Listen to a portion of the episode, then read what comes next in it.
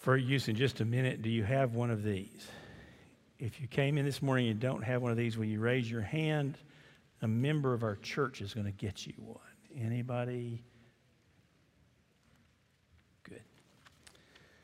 August the 19th, uh, three and a half months from today, Dr. Chris Johnson will be installed as the senior pastor of First Baptist Church San Antonio. There are 20 pictures on that great hall wall out there, and his will be number 21. No, wait. His picture is already up there. In all my years with this great church, I can't think of anything that we've worked at harder, prayed for longer than this succession plan. I believe it is the Lord. I believe it is Him, and I'm excited about the future and grateful. But some of the hard work is still ahead for him, for all of us. Uh, the real challenges are just rounding the bend. You can just see their faces peeking out around the corner. As I read Reverse this week, and thank God for Reverse, I saw in Saul almost every mistake possible in dealing with a successor. Uh, as I watched Saul's anger and pride, the Spirit helped me to ask a better question what can I do to make this succession a success? How does one welcome the next generational leader? Whether it's the pastor of a church or a new son in law in your family or a new boss at your job, how does this one generation reach back and say, Welcome, help us now with this great race? The baton is yours. Success is a funny word. In English, it has come to mean money or fame or career accomplishment. But the Latin root successio never meant that. It originally meant to follow a line or a sequence, uh, to stay on a course or to complete a path. And the idea of that will be the way you finally succeed, but it is your loyalty to the path that's really being communicated. Jesus had a succession plan. Our, our Lord, He used to say, I'm going to send you guys another comforter. Or He would say, Greater things will you do than I have done because I go to the Father. Uh, there wasn't any ego in it for Jesus, just beautiful humility and intelligent love for the world and for his people. He has a plan. As a matter of fact, Jesus perfectly echoes the normal Christian sense of history uh, we believe we move from glory to glory, from one experience of God's goodness to the next experience. You just round a bend and find out how good God is again. And so you don't read history, oh, it used to be good and now it's awful. You simply say, in all of this life, his mercies follow after me. I will experience his goodness again and again. So, Will you let Saul teach you what not to do this morning? Will you let the Spirit shape your heart so that you and I together can be part of this successful new chapter in this church and in this city? Is this mic on? Let's stand together and read God's Word.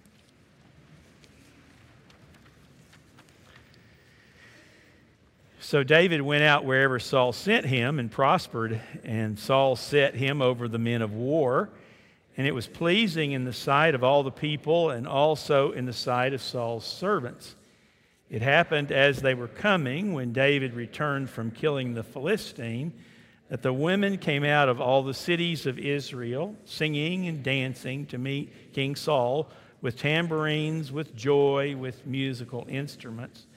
The women sang as they played and said, Saul has slain his thousands, David his ten thousands. Then Saul became very angry, for this saying displeased him, and he said, They have ascribed to David ten thousands, but to me they've ascribed thousands. Now what more can he have but the kingdom? Saul looked at David with suspicion from that day on.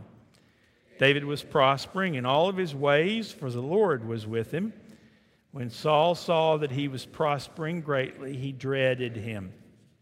But all Israel, Judah, loved David, and he went out and he came in before them.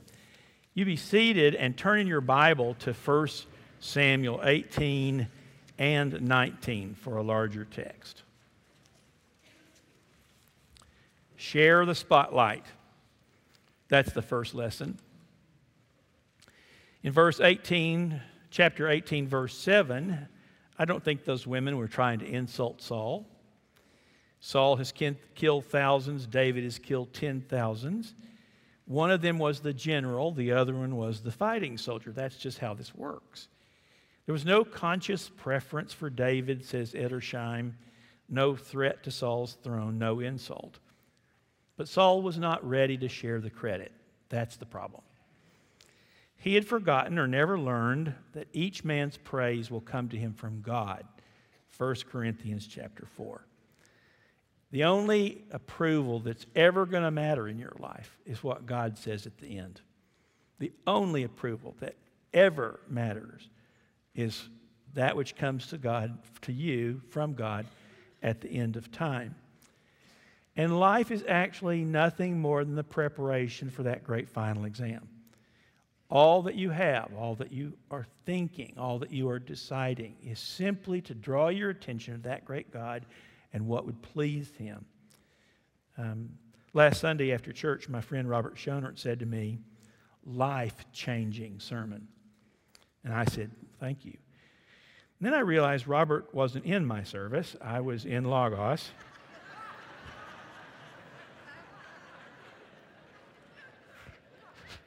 And he wasn't talking about my sermon, he's talking about Chris Johnson. But isn't there enough lostness in the world for there to be many soldiers? And if many soldiers join the battle, shouldn't we encourage them all? And so I just let myself be glad that this church is about to do for Chris Johnson what it's done for me so long to encourage me, to pray for me, to stand with me, to say, Keep going, Pastor. We're right there with you. So share, share the spotlight. Surrender to God. That's the second lesson. Uh, a few months before, Samuel had come to Saul and announced the judgment of God. It was harsh. It was harsh. Chapter 5, 15, verse 23, you can study that later. Samuel said, You have rejected God's word, God has rejected you. But Saul never yielded to that decision, even though it was made in the throne room of heaven by an eternally wise and good God. Uh, Saul never repented of his actions, nor sought forgiveness, nor restoration. By contrast, read Psalm 51. When David was confronted with his sin, he hit his knees. He said, I must see your face. I've got to hear this from you. I've got to know what is possible now and what, what you want from me. Instead of seeking God, Saul retreated from God into himself. And as a consequence, the anxiety grew like a cancer the rest of his life. You could just feel it sapping his life away. He could never say with John the Baptist, a man can never receive anything except that which God's given him. Can I just put that in other language? The only plan that'll ever work for you is the one that God has for you. You can come up with a thousand other versions of it, but it never will bring peace to your heart.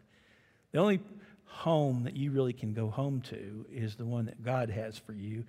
And you can never know that unless you go seek his face and hear his word.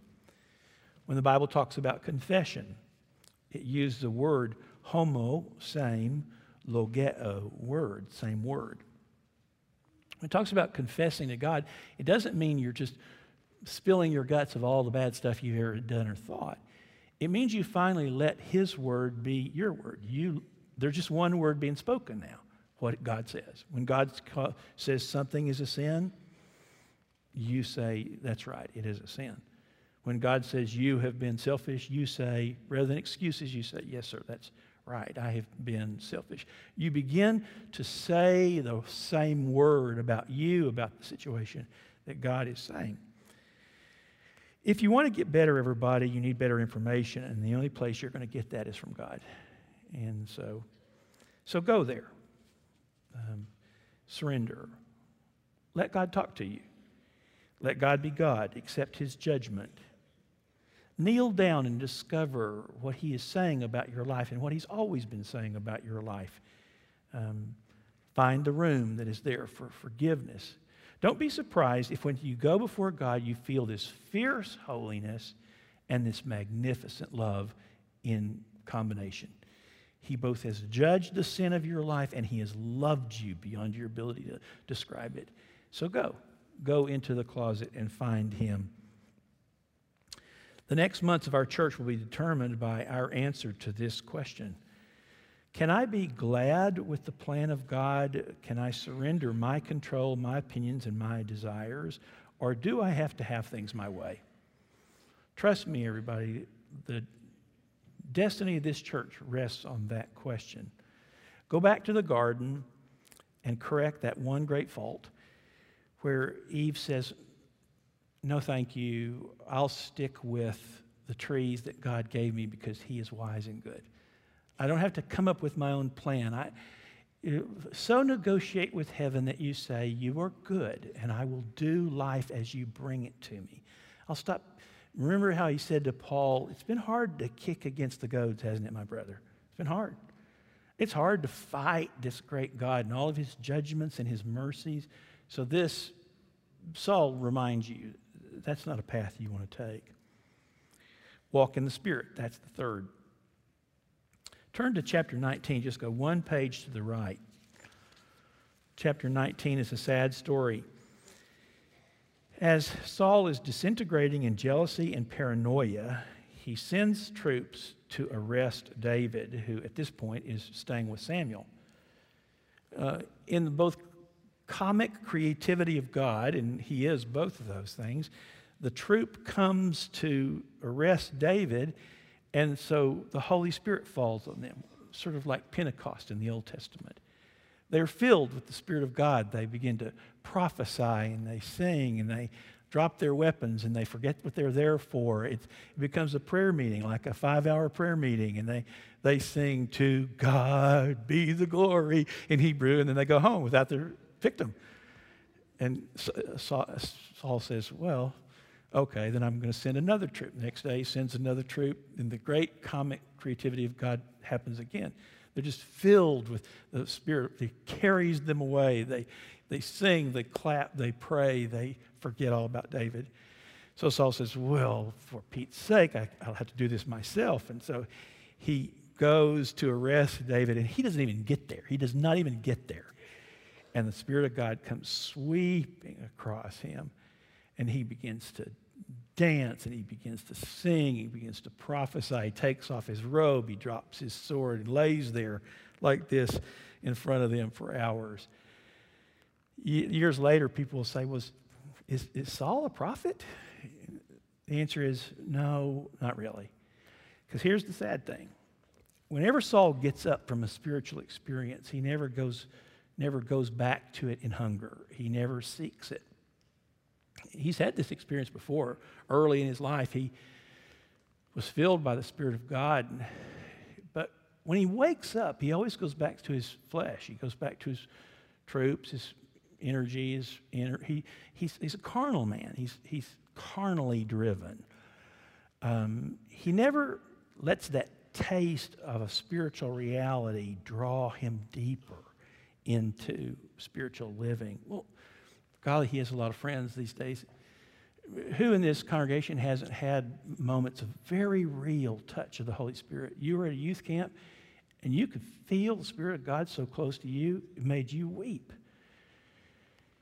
You were in a revival, you were in a preaching service, and all of a sudden everything faded away, and it was as if the Holy Spirit was using that humble preacher to speak directly to you. You knew God was there if you're not careful, the next Monday you got up and you went on back to work and you kind of forgot about it.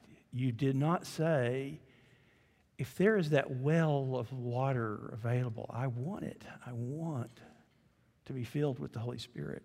Jesus used to say, How much more will the Father not give the Spirit those who ask it? The reason people are not filled with the Holy Spirit these days, not living in boldness and purity and prayer power, is because they're not asking. We're, we're more concerned with material things than we are with the life that God has held in front of us in the person of Jesus Christ, in the person of uh, a purified church. So, um, uh, the hold on here. You want the succession to succeed, then go get on your knees. You, you want to be part of the next vibrant chapter of a New Testament church, then go be a New Testament church. Seek the Lord early, seek Him long, desire only Him. Get your brother, take him to prayer meetings, say, God has promised that He would help us if we would only ask. Stay faithful. That's the fourth. The sweetest part of this story is Jonathan. For all of his father's failure, Jonathan is David's friend. Uh, go back to 18, verse 1. Uh, Jonathan loved him like he loved himself. Um, this is the kind of friendship that would meet at Jim's for coffee. This is the kind of, they were in a circle of two. They were knotted together, says the scripture. The Hebrew word is very clear. It was one of those Boy Scout knots. You twisted and you pulled, and it was permanent now.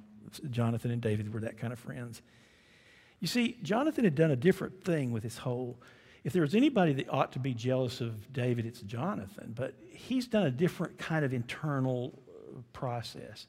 He has decided that God is good, and if God has anointed this young man, I'm not going to fight that. Whatever the cost, I'm not going to fight that. I am going to get on a. Be- if God is in this, I'm going to be part of it. And so he has surrendered and he's stayed faithful.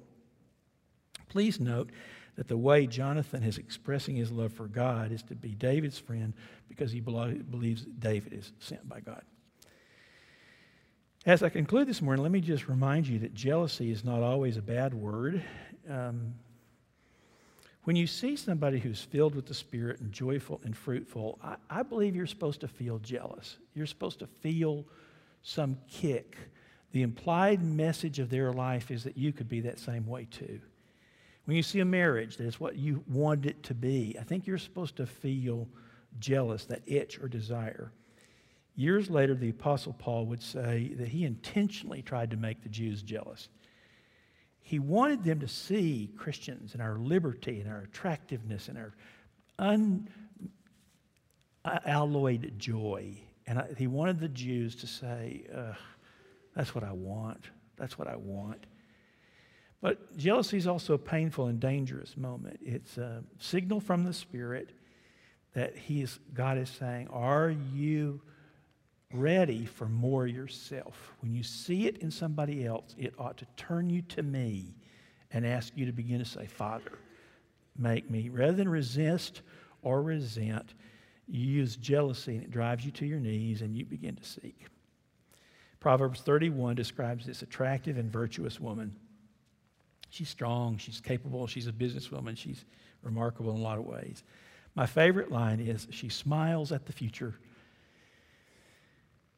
uh, the, what the Lord is about to bring for her and her children and her nation just doesn't make her afraid. She knows the God who's going to go there in front of her. She smiles at the future. And that's my prayer, and maybe yours too. And so I'm going to invite you to bow your head. Let's pray. Dear Father, as a new chapter comes, let this great family smile and meet this challenge with a resolute heart. I commit myself, we commit ourselves to sharing the spotlight. Many workers, much encouragement. I surrender to the future as you bring it to us. I will be an active and a prayerful and a joyful part of it. I will walk in the Spirit. I will never look to myself for the energies to do this life, but to the filling of your sweet Spirit. I will stay faithful.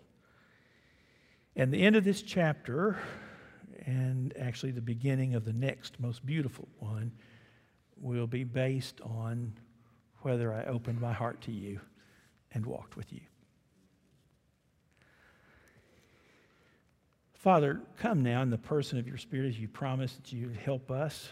Uh, at turning points, at moments, you promised that you'd be there to convict of sin, to call it what it was, to help us make decisions that honored you, to give us courage, to give us witness boldness. You promised. So we've, never wanted anything but that to be a Holy Spirit filled church, to burn with a, a supernatural brightness. So if you would come this morning and help every individual believer